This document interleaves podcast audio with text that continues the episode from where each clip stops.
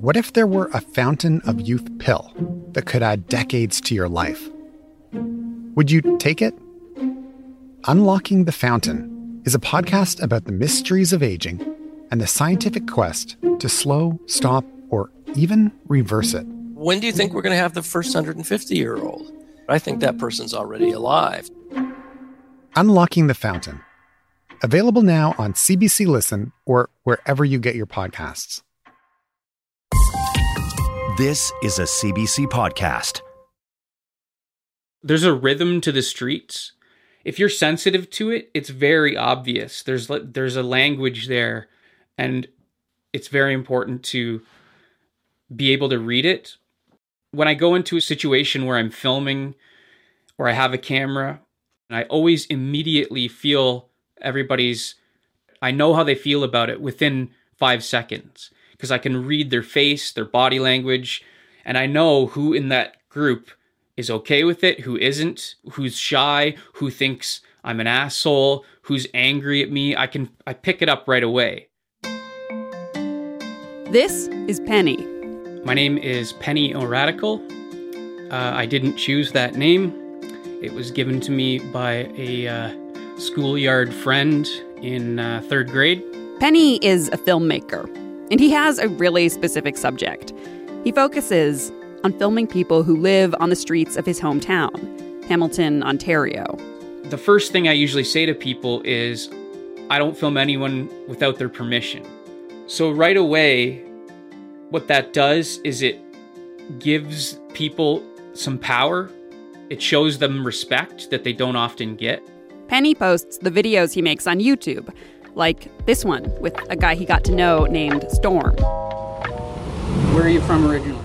Hamilton, born and raised here. How long you been homeless for? Uh, about a year now, with no help from the crown.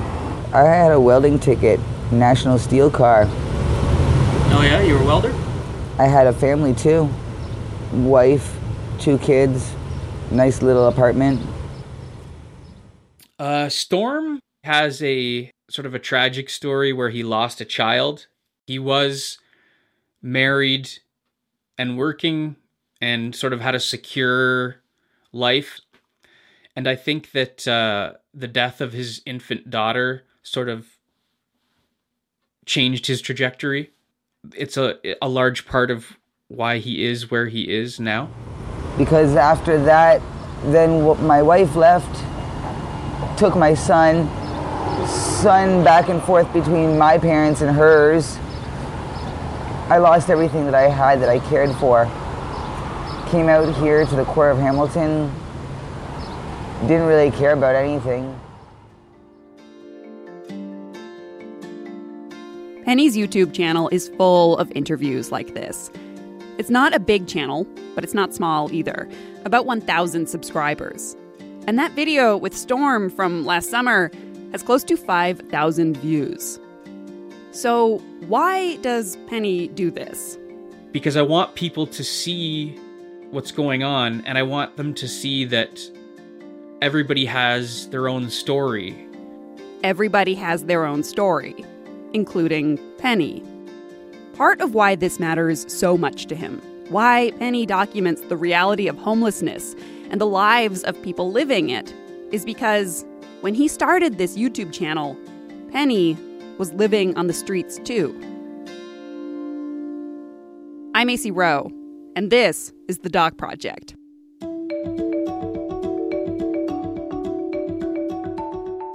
Today, you're going to meet two people whose stories could have turned out very differently. Guys who've taken some of the hardest parts of their lives and used them to make something beautiful, to make a change.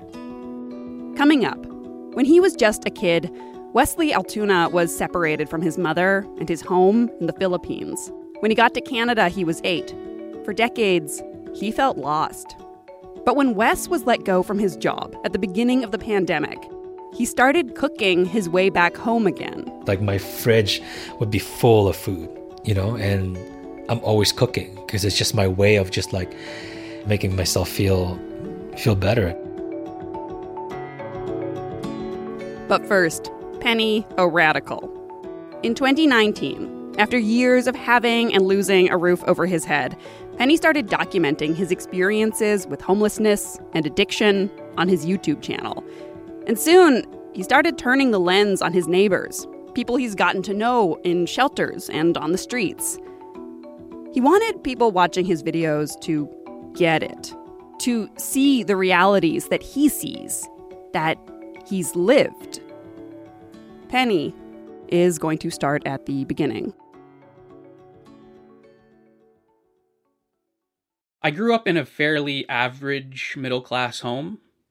Uh, I was born in McMaster Hospital, and my dad was originally uh, working at Stelco on the line. And then when I was very young, he got promoted. Uh, he joined the sales team. Back then, you didn't need a degree. You could go from, you know, coiling wire to the sales department if they liked you. So uh, he made it work, and uh, he ended up moving us up the mountain, and I spent my teenage years on the West Mountain, and I went to Westmount High School. To use a cliched term, I was the class clown. You know, grade school up until high school, I was, you know, a little chubby, freckled, you know, not the type of guy who's like gonna get all the girls and stuff like that. So I think I used humor to endear myself to a lot of people. The group of friends I was in, uh, we were very tight knit. They were kind of like my family, and uh, we spent all our time together. And we started experimenting with drugs and alcohol when when we were 12. So uh, by the time high school came around and I was about 14, we had a pretty routine uh, substance abuse going. You know, like we would smoke weed every day and then we would drink on Fridays and Saturdays. We would also mix in some mushrooms and acid. And as I got older, you know, started mixing in ecstasy and cocaine, stuff like that. Substance abuse um, runs in my family, sort of on my father's side. Um, my dad, my dad's dad, as far back as anyone can remember, have all had problems with alcohol. Um, but my dad, um, even though he struggled with that, and there were some very tumultuous times, uh, he still, you know, he went to work every day. He put food on the table, put a roof over our heads. You know, I'm the first one to sort of branch out into drugs. I finished high school eventually, and uh, I actually was in a band in high school. And after um, we just after we graduated, we just kept going, and we got more serious about it.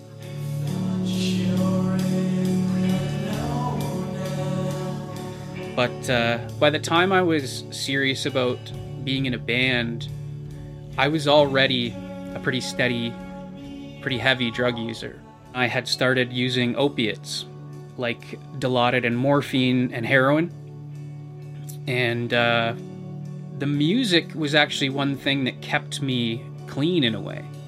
Whenever we would go on tour, um, I would have to like basically go through withdrawal and kick the drugs because our first tour I was clean, but our second tour I had developed a physical dependency by then, and I actually kicked dope on the road.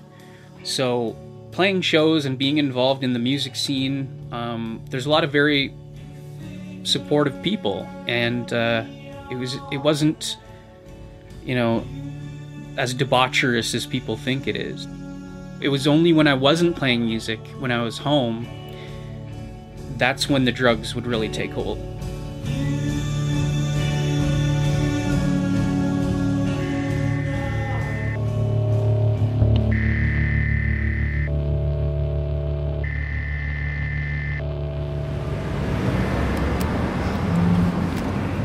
All right, what's your name Melissa. and where are you from? I'm originally from British Columbia, but I've lived in Hamilton for almost a decade. Why did you decide to come to Ontario? Well, my brother spoke really highly about Hamilton specifically because he grew up here, and uh, I came here to support him, Mm-hmm. and I got abused, and I'll just leave it as that. Are you homeless right now, or do you have a place to Yeah, stay? Yeah, I need to find a find a place to rent. I've been on the street for a while How long you been homeless for? since like last April. Do you think the average person has a good idea of what's going on with homelessness right now? Absolutely not. Like- every homeless person, every street person is just a person with so much potential that's being wasted.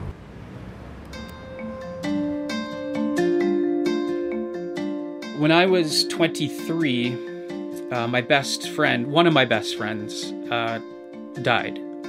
We spent a lot of time together in that last year because we were using together.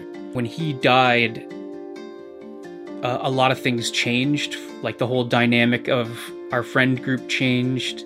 Um, you know, some people got clean and people drifted apart. And about, I think it was about six months later, I got clean myself. So I was going to NA meetings, and um, that's when my son was born. And then uh, I broke up with my son's mother. You know, sometimes I look back and I wonder what the hell I was thinking, you know, going back to it because it happened so many times, but and I and I try to analyze why I did, but I can't because I I was just such a different person back then. But whatever the reason, I went back to using when I was uh, about 26, I guess. I guess it was because I was most like for the most part I was functioning. I've I've had several different jobs, but I never lost a job because of drugs. I always like I worked 3 years as a steel worker and then the company shut down. And then I worked 2 years as a uh, supervisor at a banquet center and then they downsized. And then I worked three years at an office and then they the branch closed and we all lost our jobs so i mean i never had any extra money because all my extra money went to drugs but i also never missed a day of work i never missed a visit with my son and i never used drugs when i was around him so i guess because of those two things i sort of rationalized it like it what I was doing was okay because I was keeping it away from those two aspects of my life. And then used for another long stretch, uh, three or four years, then got clean again. Then my mother died in 2012, so I started using again. And then in 2014, I got clean. And then in late 2016, early 2017, I relapsed and really went down like the worst path I had gone down to that point, and that's how I ended up homeless. Until it has an impact on your own life, it's very hard to sympathize or empathize uh, because you always think there's some difference, there's some reason why they're there and you're not the th- the thing about it is everybody has resources. You have your family, you have your job, you have your money, you have your your critical faculties. Everybody thinks like, well, if I ever lost my job, I w- really I would be okay because I could fall back on my family or friends or I could just get a um, uh, like a worse job or something. But you start losing these resources over the years, one by one. You're juggling all these balls of you know, barely paying your rent and barely paying your bills and not having anything to fall back on. Me personally, it was a very long time of using up the resources that I had. And then you add drugs in and you do something, you know, stupid like I did. I don't usually talk about this, but uh, I did something that I'm not proud of uh, I stole something from a friend of mine, and uh, I felt really, really horrible about it. And uh, like, I used the money for drugs. I couldn't go back to my apartment because of stealing from my friend. I couldn't go to my family. I had no friends around who were willing to help. So I was just walking downtown Hamilton with a backpack for about three days. It had rained constantly for those three days. You know, I was soaked to the bone and I just said, I asked a couple guys, like, which is the best shelter to go to. And I went to the Salvation Army, and that's how I uh, started my whole homeless experience.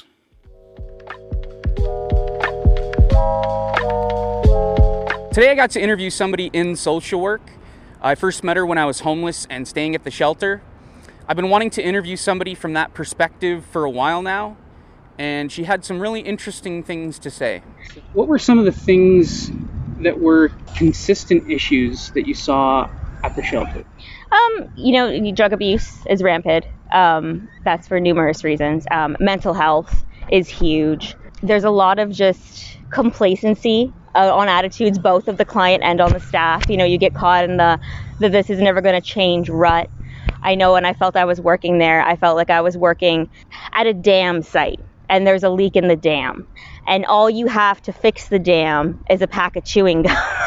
like, you know, like there there's so many issues running rampant in the shelter that that need to be addressed and men specifically are very underfunded. It was very eye-opening. I remember uh, there's one moment that sticks in my mind, and I always think about it. The first time I slept there at the shelter, and I was standing in line to get breakfast, and I'm standing in the line with like a bunch of other homeless men waiting for food, and it was such a slap in the face. Like it was such a wake up call as far as like, you know, I can't believe where my life has ended up I wasn't in a good place. Like pretty much everything about my life was not where I wanted it to be. I wasn't doing anything creative. My family would have nothing to do with me. My friends were tired of, you know, my situation. And then when it started to get cold, I was really starting to get fed up with street life because I'm like, when it's cold, it's just really gets to you. So I spoke with a, a uh, really great worker at uh, Salvation Army, and she helped me um, get a place. The only place I could afford was like a really run down rooming house, and my housemates were, you know, there was a crackhead, a drunk, a guy who was a trucker who was never there and then later on the crackhead's uncle moved in and he was a, you know had his own issues. So the cops would be knocking on the door my downstairs neighbors overdosing. It was impossible to get any rest there. I actually stayed there for a year but it was just because it was slightly better than being homeless. I kept asking my landlord to do something about it and he didn't he just didn't I told him I was moving out, and on my way out, I took some money that didn't belong to me and just left. The cops, through their own investigation, found me and arrested me, and then that brings us to me being in jail in the summer of 2019. So I'm homeless again. Got out of jail. By the time I got out, I lost my place so now I'm on the street again. When I was released from jail and homeless for the second time, I started making YouTube videos. It doesn't matter how long you've been in jail, whether it's a week, whether it's two months, or whether it's years. When you get out of jail, this involuntary, like, elation just overwhelms you. Like, you're just so glad just to be out of there. I went to the shelter and, um, tried to get a bed. Didn't have any success the first night, but I did the second night. So I had somewhere to put my stuff, and I was just sort of thinking about what I could do to fill my days really at that time. And I was working day labor jobs when I could find them, but quite often there were days where I had nothing to do and I had I had the motivation to do something because I was clean. So I started to see things around me that I thought would be interesting to capture and that I thought maybe other people might be interested to see, like just how life sort of functions on that level. I started recording with my cell phone I had at the time, and I uh, just started uploading videos. These washrooms I'm showing footage of are constantly being used as a place for our city's homeless to consume their drugs. I know because I was one of them. I've actually over- only overdosed twice in my entire life, and one of them was in this washroom here. I, I must have been in there so long that somebody knocked on the door and then they unlocked it because I woke up surrounded by people and uh, I was already in the hospital. So uh, I guess if you're to overdose somewhere. I was filming on a Samsung A5 with a broken screen. For some reason, that Samsung had a pretty decent camera on it. So I had a phone and I had a very basic mobile app. And that's how I put all my videos together for the first six months.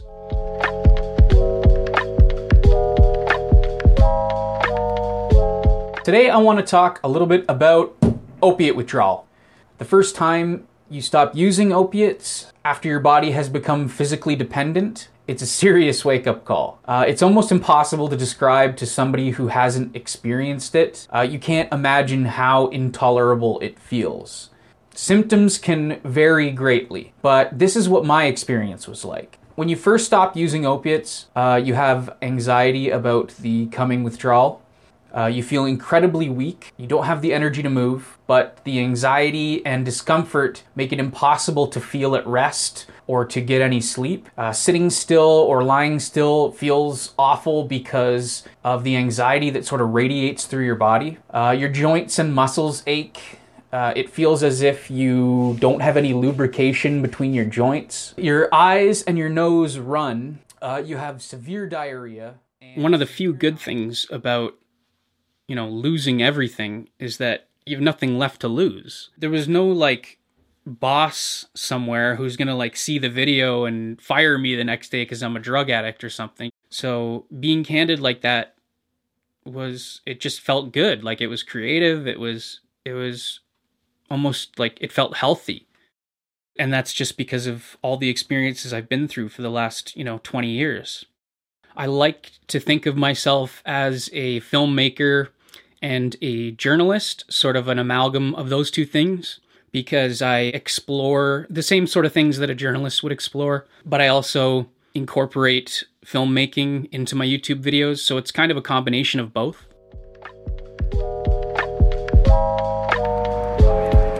Uh, one of the side effects of COVID is that all the public spaces have been shut down. So homeless people have nowhere to go.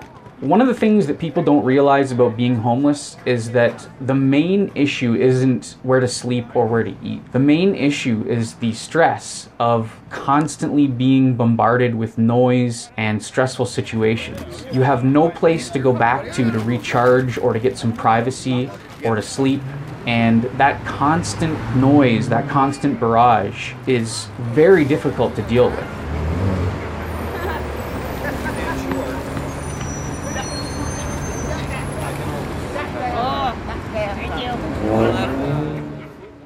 For those first few months, it just sort of slowly grew. And it didn't really grow to anything big, but it grew to, you know, like 50 to 100 people were sort of following my story.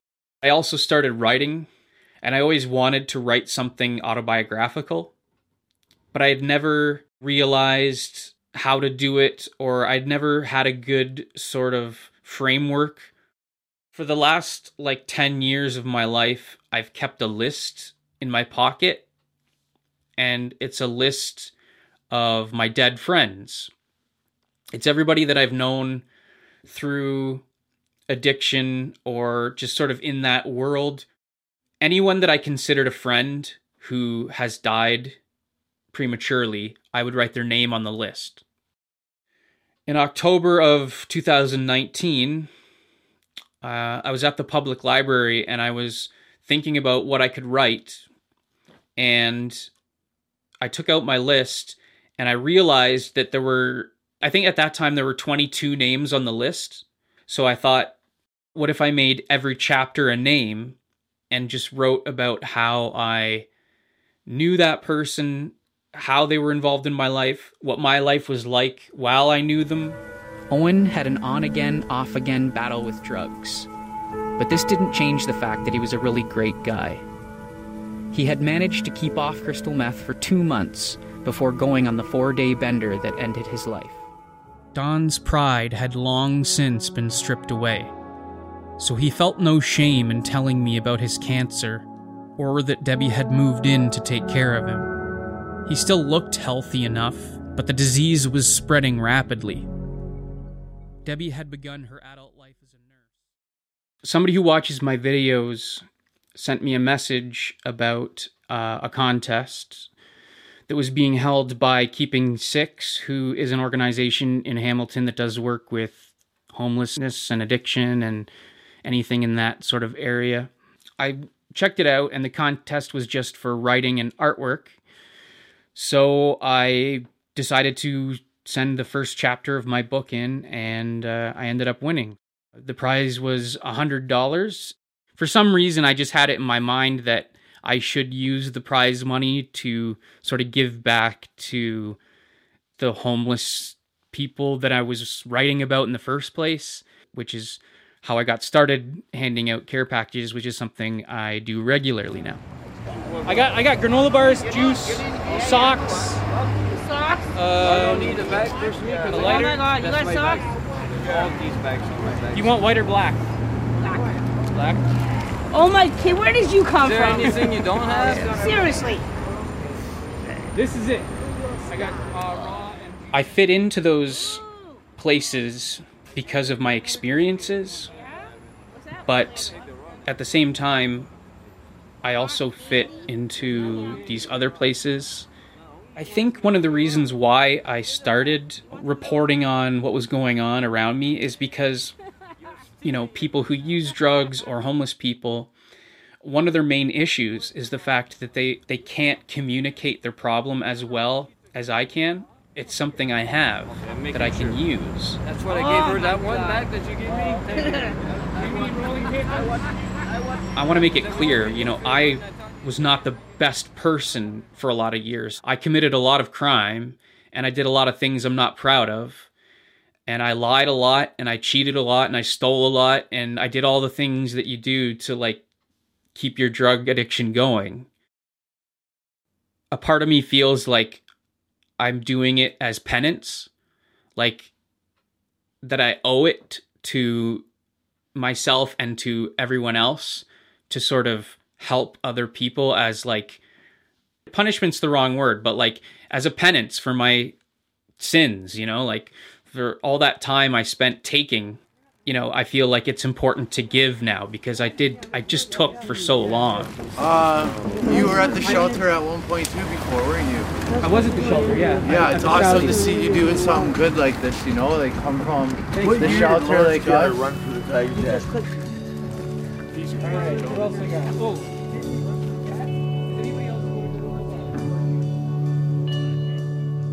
Penny O'Radical. That doc was produced by Evan Agard. It was edited by Allison Cook with support from the CBC Doc Mentorship Program. The song you're listening to right now is In the Know by Penny's band, Kitchens and Bathrooms. And you can find Penny on YouTube. It's probably easiest if you just search Penny O Radical. That's O apostrophe radical. Penny has found somewhere to live in Hamilton. Right now, he says he's doing okay.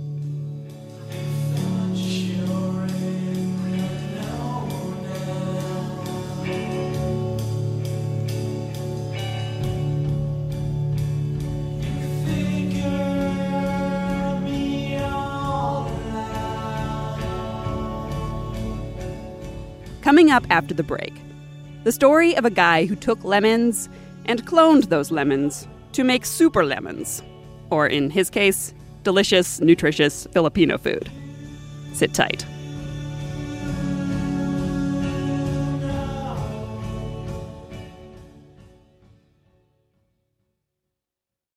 From CBC Podcasts and The Fifth Estate, Brainwashed is a multi part investigation into the CIA's experiments in mind control. From the Cold War and MK Ultra to the so called War on Terror, we learn about a psychiatrist who used his patients as human guinea pigs and what happens when the military and medicine collide. Listen to Brainwashed on the CBC Listen app or wherever you get your podcasts.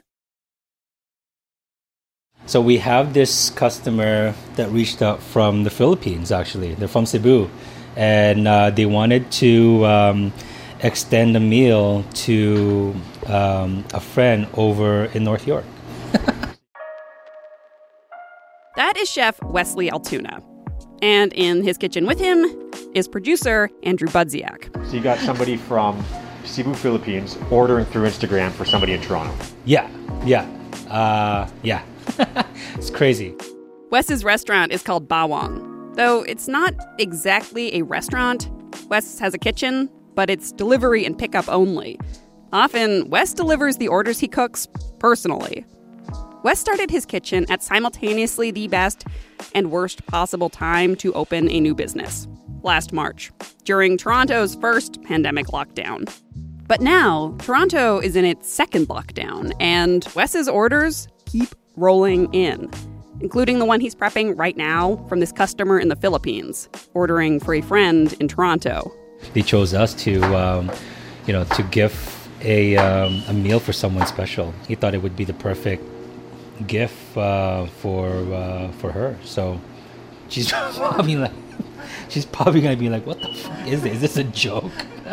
like, hey man, you're gifting someone beef stew. Fuck the ring. Here's a here's a bowl of beef stew. Fuck it, I'll give you four. This is a story about passion and struggle and food. So much food.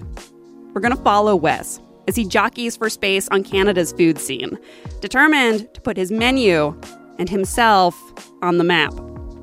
Just a warning there is a lot of cussing in this story. If you would like to hear a cuss free, or at least mostly cuss free version of this story, head to our website. We're at cbc.ca slash docproject, and you can find one there. Andrew Budziak is going to take it from here.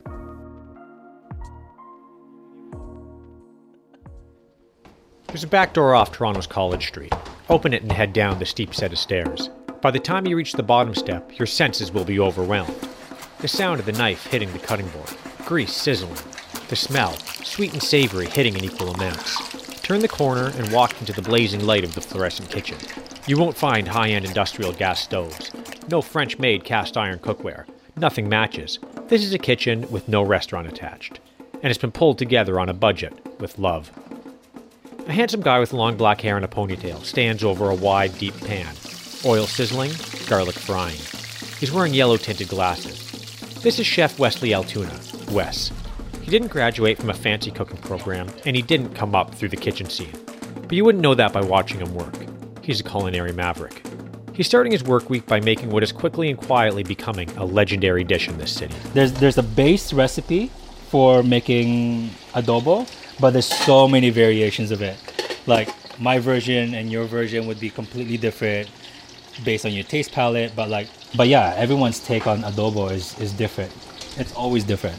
Adobo, um how do I describe it, man? Like I mean, it's it's a uh, it's a pork stew, um, savory, a little bit on the on the sweet side as well. So you get the sweetness from on the back of the uh, at the tail end of your uh, your bite. Really hearty. What makes what makes your adobo specific? Well, number one is delicious. Uh, all, all the the recipes that I that I've been uh, all the dishes that I've been introducing are recipes that I've inherited from my my folks. So um, you know, I have a very good sort of palate for what that tastes like based on the traditions that I grew up in. What makes mine different is, is also like the the technique, um, the ingredients that go into it. Um, the basic ingredients is like really just four items. Well, tell walk me through that. Uh, I can't. That's a secret. Tell you that. Here's how Bawang operates. Early in the week, Wes puts out the menu on Instagram. When it's up, you have to work fast. You place your order, and if you're lucky, you're in. Orders are limited. Thursday, Friday, and Saturday, Wes and his small team cook the food and deliver it in the evening. You can also do pickup during a 30 minute window. Wes is constantly changing the menu. Today we have adobo, pancit, kare kare, bagoongan. Uh, we have some mung bean soup, our uh, manit, some veg, some rice, and wings, lumpia. Our dessert today is uh, called ginatan. It's like a warm, like mix of yams. Bawang means garlic in Tagalog, the language of the Philippines. That's where Wes is from. That's where a lot of Canadians are from. Despite being the third largest immigrant group in Canada, Filipino food is largely absent from the mainstream Canadian food scene. Ask yourself, when was the last time you said, "Hey, let's order Filipino tonight"? Do you think, you know, for the for the majority of people ordering um, from you that you're delivering to, is this their first time having Filipino food?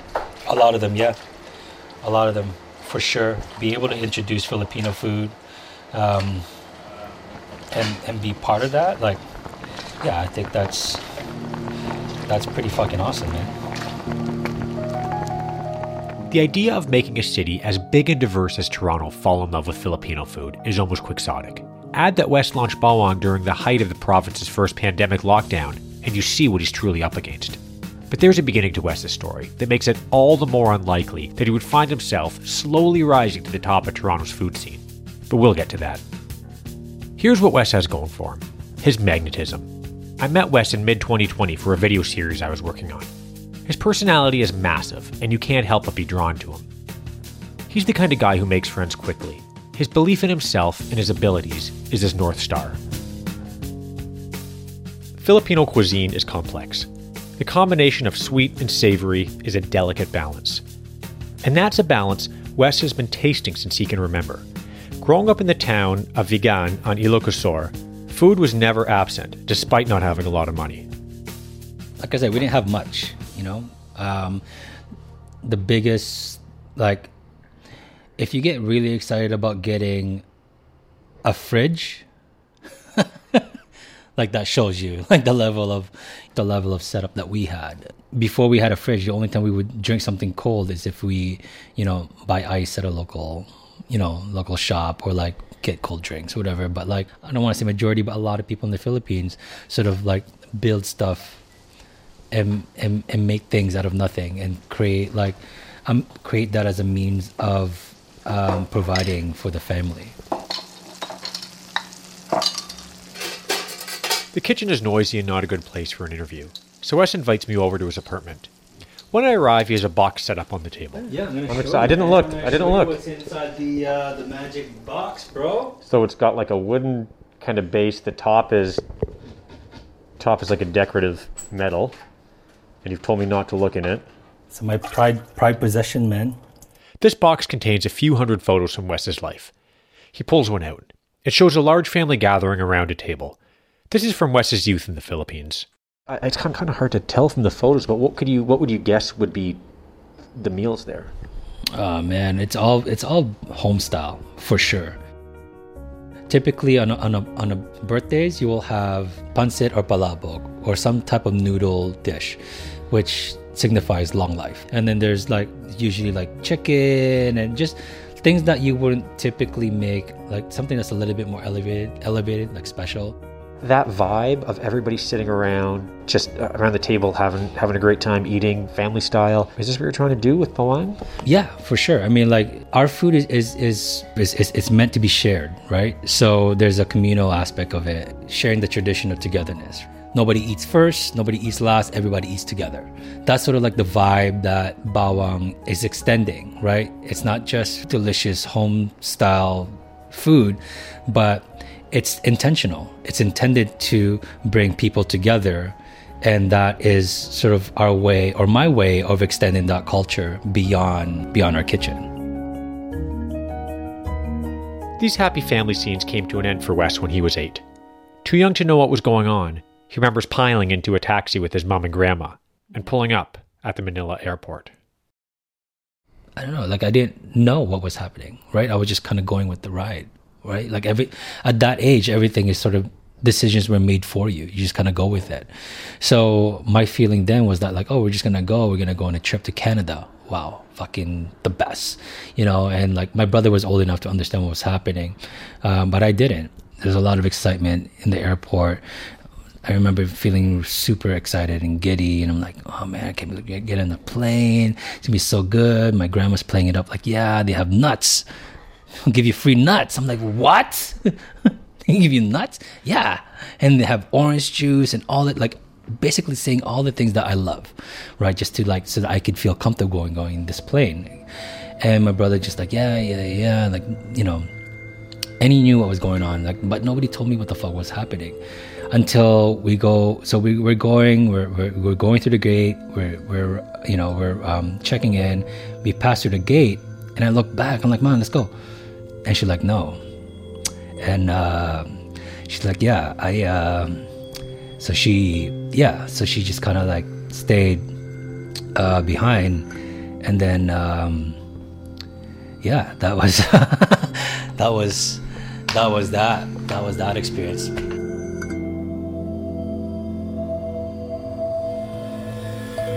And then I, I just I remember um, bawling my eyes out. I was basically being dragged to the plane. I knew like at that point it, it started to like you know I started to feel homesick. You know when you, it's just like it's a weird feeling, man. It's a really weird fucking feeling. There's a lot of emotions, a lot, a lot of anger. I, I, like I just remember going in that scene, waking up, landing in Canada. So uh, I might have fucking cried myself to sleep. I don't know. Fuck the nuts. Fuck the orange juice. But yeah, it was it was a very it was really really really hard for me.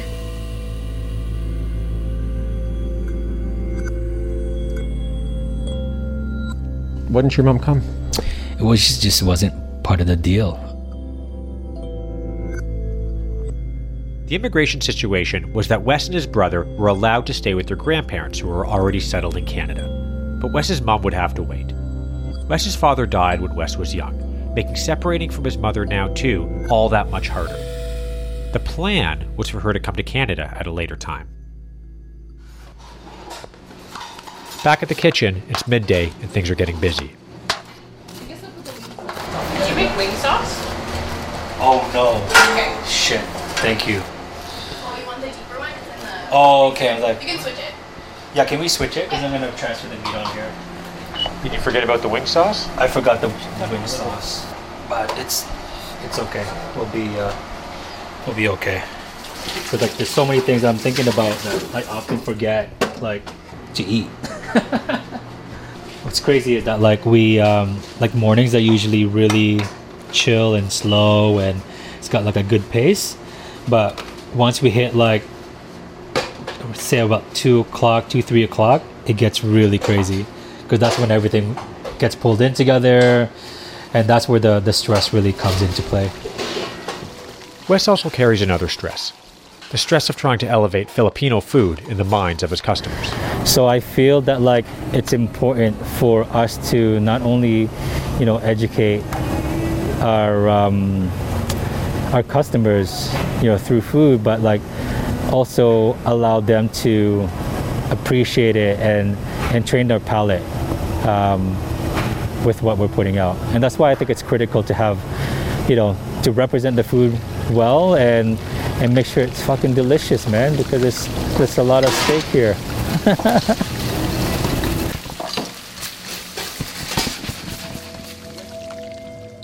After leaving the Philippines, Wes really missed his mom. They wrote letters and sent audio cassettes. Because of the remoteness of his mom's town, it took months for packages to arrive. Unfortunately, Wes's grandmother got rid of the tapes, so I asked Wes to describe them to me. So these tapes were like voice voice records between myself and my mother. It started off with my grandma talking like, "Hey, how are you? Whatever, whatever," and then you know you'll hear like, "Okay, come, come, come, no, no, no, it's playing, it's playing." So then I go and like collect myself and talk. Every time I do this shit, dude, I'm like crying, like can't get a word out, fucking snots out. We would, we would like communicate that way and tell her like what's going on, just kind of like paint a picture of what, what's been the last six months looks like, because that was the last probably the last communication we had through either phone or through tape. Just love, just her voice talking as if we're in the same room. And I'd play it over and over, and I'd cry each time. Wes's grandparents played the parenting role, Talking now, he often refers to them not as grandma and grandpa, but as mum and dad. Beyond love and affection, Wes's grandfather provided something else an early culinary inspiration. From his early days in Toronto, cooking is one of the only constants in Wes's life. He worked at, a, uh, at, at an Italian restaurant in Yorkville. Wes pulls out a photo of his grandfather at work. So he was the head cook. Uh, he would always say that he was the head chef there, but I didn't know the fucking difference. I'm just like, oh my god, dad, that's fucking amazing.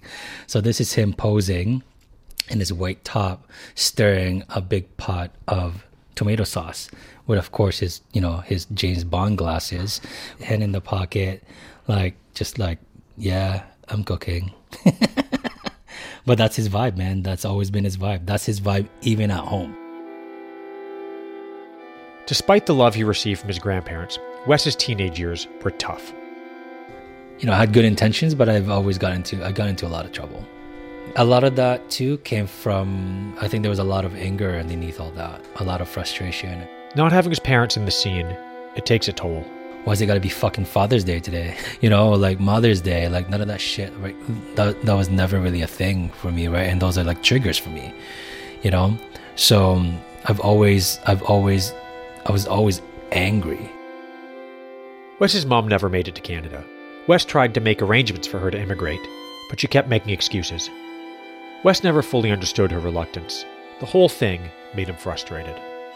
So there was a lot of resentment there, and I, I was really like, I was really upset to a point where like I didn't, like I didn't talk to her for like an entire year.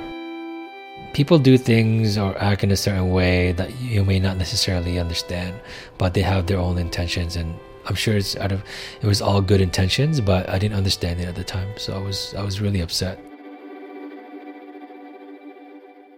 In his mid teens, Wes was hanging around some older guys who were involved in some incredibly vicious altercations.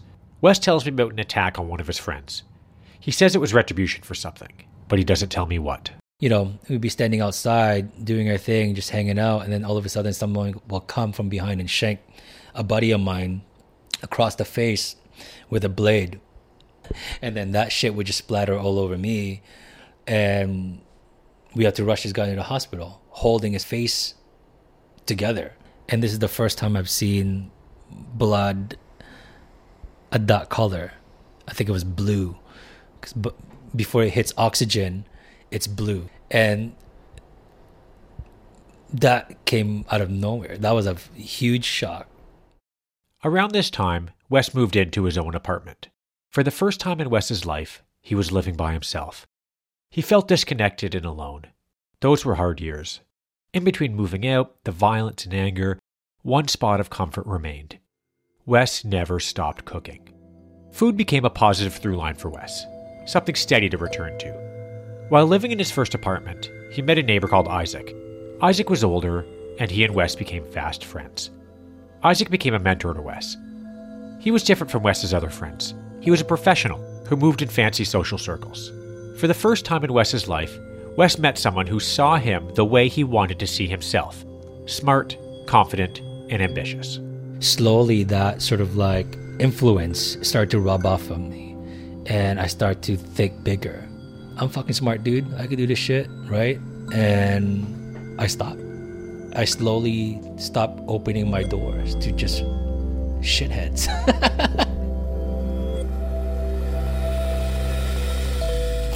The kitchen is getting busy, things are moving, meals are coming out, and they need to be bagged. Wes calls me over as he finishes off one of the last dishes, lechon. He wants me to hear it. How's it looking? Perfect. Is this, is this the moment of truth when you start cutting in? Oh yeah, you can really hear it. So, you know when it's done right, when you hear that kind of noise, it's super crunchy, and that's what we really want. So you're using a bread knife to cut this meat? Yeah, I'm using a bread knife to cut through the uh, the skin of the lechon, and the reason why I do it this way is so that it's it stays intact as best as possible. This is where my impartiality as a journalist fails me. I love lechon. This crispy, fatty pork belly is unreal. It's made in Spain in a bunch of former Spanish colonies. But I'm sorry, the Philippines owns this dish. I've been lucky enough to eat it in the Philippines a few times. But I have to say, Wes's lechon is the best I've ever had. Oh man, how do I describe this? Imagine like popcorn, skin, tenderness, heaven. Unlike a lot of chefs, Wes remains cool and calm while he works. His isn't a kitchen with yelling. His ability to deal with high pressure situations likely came from the environments he found himself in in his 20s and 30s. After spending time with his mentor Isaac and the horrors of the violence Wes saw, he decided it was time to get a real job. In high school, he did an internship placement at a bank. He figured that was a good place to start. So I had like a resume folded in four, one sheet like this in my back pocket. And I would go drop off like these resumes all over the city. And I'm like, I want to go, I want to work in the bank. So I walked into this, uh, I walked to the bank at uh, Yonge and St. Clair. And I'm like, yeah, I want a job. I'm applying for a teller position. He goes, oh, okay. Um, yeah, do you have any experience? Uh, I, I go, yeah, I do. And you know, I do this. I opened up, like, I take out my resume. So then he's looking at me, looking at me, and he's like, "Hey, were you at Elephant Castle, like, you know, uh, a couple weeks back?" I go, "Yeah." He goes, "Were you at? Um, were you sitting by the bar and just like, you know, just hanging out, whatever?" I go, "Yeah, that was me." So he goes and closes the door. he's like, "Do you remember me?" Like, what we met? Because yeah, um, yeah, we met. Like, uh, you know, I was, I was, I was there, and you know, um, you were in the washroom. I'm like, oh yes, I remember you. So what happened in the washroom? Drugs. They did drugs. As I mentioned, Wes is magnanimous. He makes friends everywhere, even when he's up to no good at Elephant Castle. Yeah, I remember. Goes, oh, and then we're just talking, talking, and he's like, yeah, so so you're here? Like, you want to work? I go, yeah. Can you start Monday? I'll be here tomorrow. He goes, okay, come Monday. Wes climbed the ladder at the bank. Eventually, he left and went to work in advertising. He excelled there, making more money than he ever thought possible. By this point, Wes's rough years were behind him. And through that life shift, the one thing that was constant was his love of cooking. He cooked for himself, for friends, or parties. It was a passion that never waned. I'm always cooking because it's just my way of just like feeling time and just feeling, you know, making, you know, just kind of making myself feel feel better and comforted, right? His 20s and 30s were spent making good money, but working for other people in stressful situations. But that came to an end in 2020. Like so many people around the world, Wes was laid off when the pandemic hit. Faced with uncertainty and not sure what to do during lockdown, he resorted to his old comfort. I started cooking things that I, I grew up eating, and I like just like things that I was just like, oh, I, I, I'm craving this today. I'm gonna make this today, you know. And I crave something else, I'll make it. And and it just so happens that I'll make so much of these, so much of these dishes that I'd end up with all these like extras. Like my fridge would be full of food, you know, and I'm always cooking because it's just my way of just like feeling time and just feeling, you know, making, you know, just kind of making myself feel feel better and comforted, right? Wes started posting messages on Instagram. Like what I'm making? Hit me up. Orders started coming in. He got busy. He had to move the operation from his apartment kitchen to the spot on College Street. When Wes cooks, he's not just trying to create the best dishes possible. He's constantly striving to recreate the flavors and feelings of food from his youth. Do your dishes that you make that, you know, you grew up eating and had from home, do these like make you feel closer to, to the Philippines and, and, and to your mom? Like is does the food help connect you to, to some of those things? Yeah, absolutely. Like it hits home, man. Like every time I make something, like it's just it's a very comforting feeling, man. Like it's like imagine like you know that term, you know, you, you eat your heart out, you know? It's like the same way. Like when I'm in my feelings, I'm eating something that not only is delicious and you know you grew up eating but it just it sparks those certain memories like it just makes me feel like a kid again you know like when my parents used to make food or like they'll make certain type of dishes at certain type of like the day of the week and you have it it's like fuck yes you know you, you know your parents are gonna make it or they surprise you with something that you know you didn't you didn't think you needed but you had it or you're having it now i get to create those feelings and those memories for me for myself when i'm craving even like the way i put my menu now or I create my menu, it's based on a feeling that I have. Time can change your heart and remind you that frustration and pain don't last forever. Eventually, Wes grew to forgive his mom. He visits her in the Philippines. Those trips are emotional and wonderful. During my time with Wes, learning about the emotion behind each dish on his menu and the stories of how they got there, it all makes the food somehow more delectable. Knowing the true story of a dish is like tasting a secret, remarkable ingredient.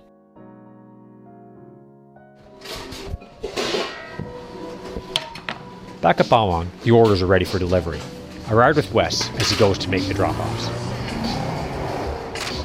What's your goal? My goal with Bawang, I mean, I'd love to be able to have a space where I could where I could entertain and really share that experience, you know, um, from dining in to having, you know, your friends and family together and just enjoying enjoying a meal together.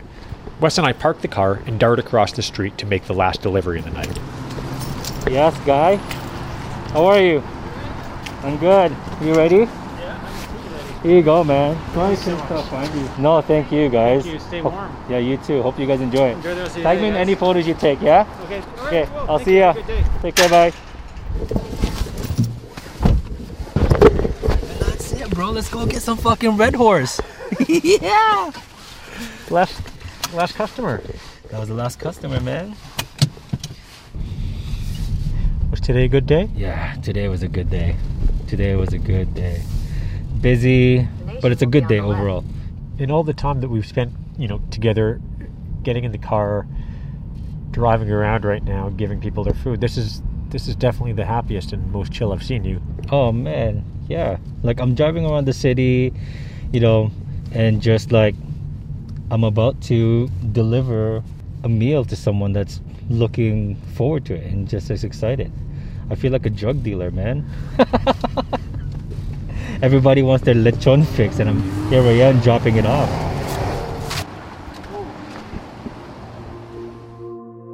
What would you like to tell if you're able to tell eight-year-old Wes, like leaving the airport? You know, if you could talk to him right now, what would you what would you say? Man, there's so much. but I think one thing is like just to, you know, be completely present and be completely yourself and just allow allow your experiences to guide you through. You know, do something that you love, you know, and honestly everything everything will be okay. Like everything will always be okay as long as you don't don't lose your way.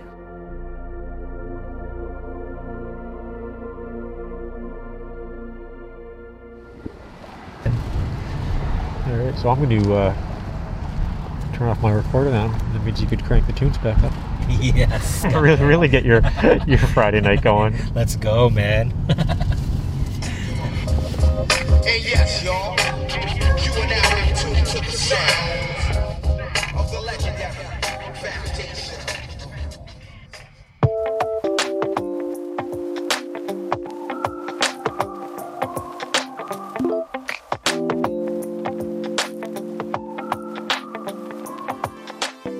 Chef Wesley Altuna, and eater Andrew Budziak.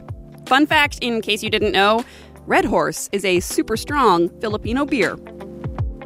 That doc was produced and mixed by Andrew Budziak. It was edited by Julia Pagel. If you're in Toronto and you want to order your own adobo or something else off Chef Wes's menu, check him out on Instagram. Or if you don't live in Toronto and you just want to salivate from afar, check him out on Instagram anyway. He's at bawang.to. That's B A W A N G dot T O. That's all for us this week. The Doc Project is produced by Allison Cook, Julia Pagel, Tanera McLean, Veronica Simmonds, Sherry OKK, and me. Althea Manasan is our digital producer. Our senior producer is Jennifer Warren, and our executive producer is Joan Melanson. I'm Acey Rowe. Thanks for listening.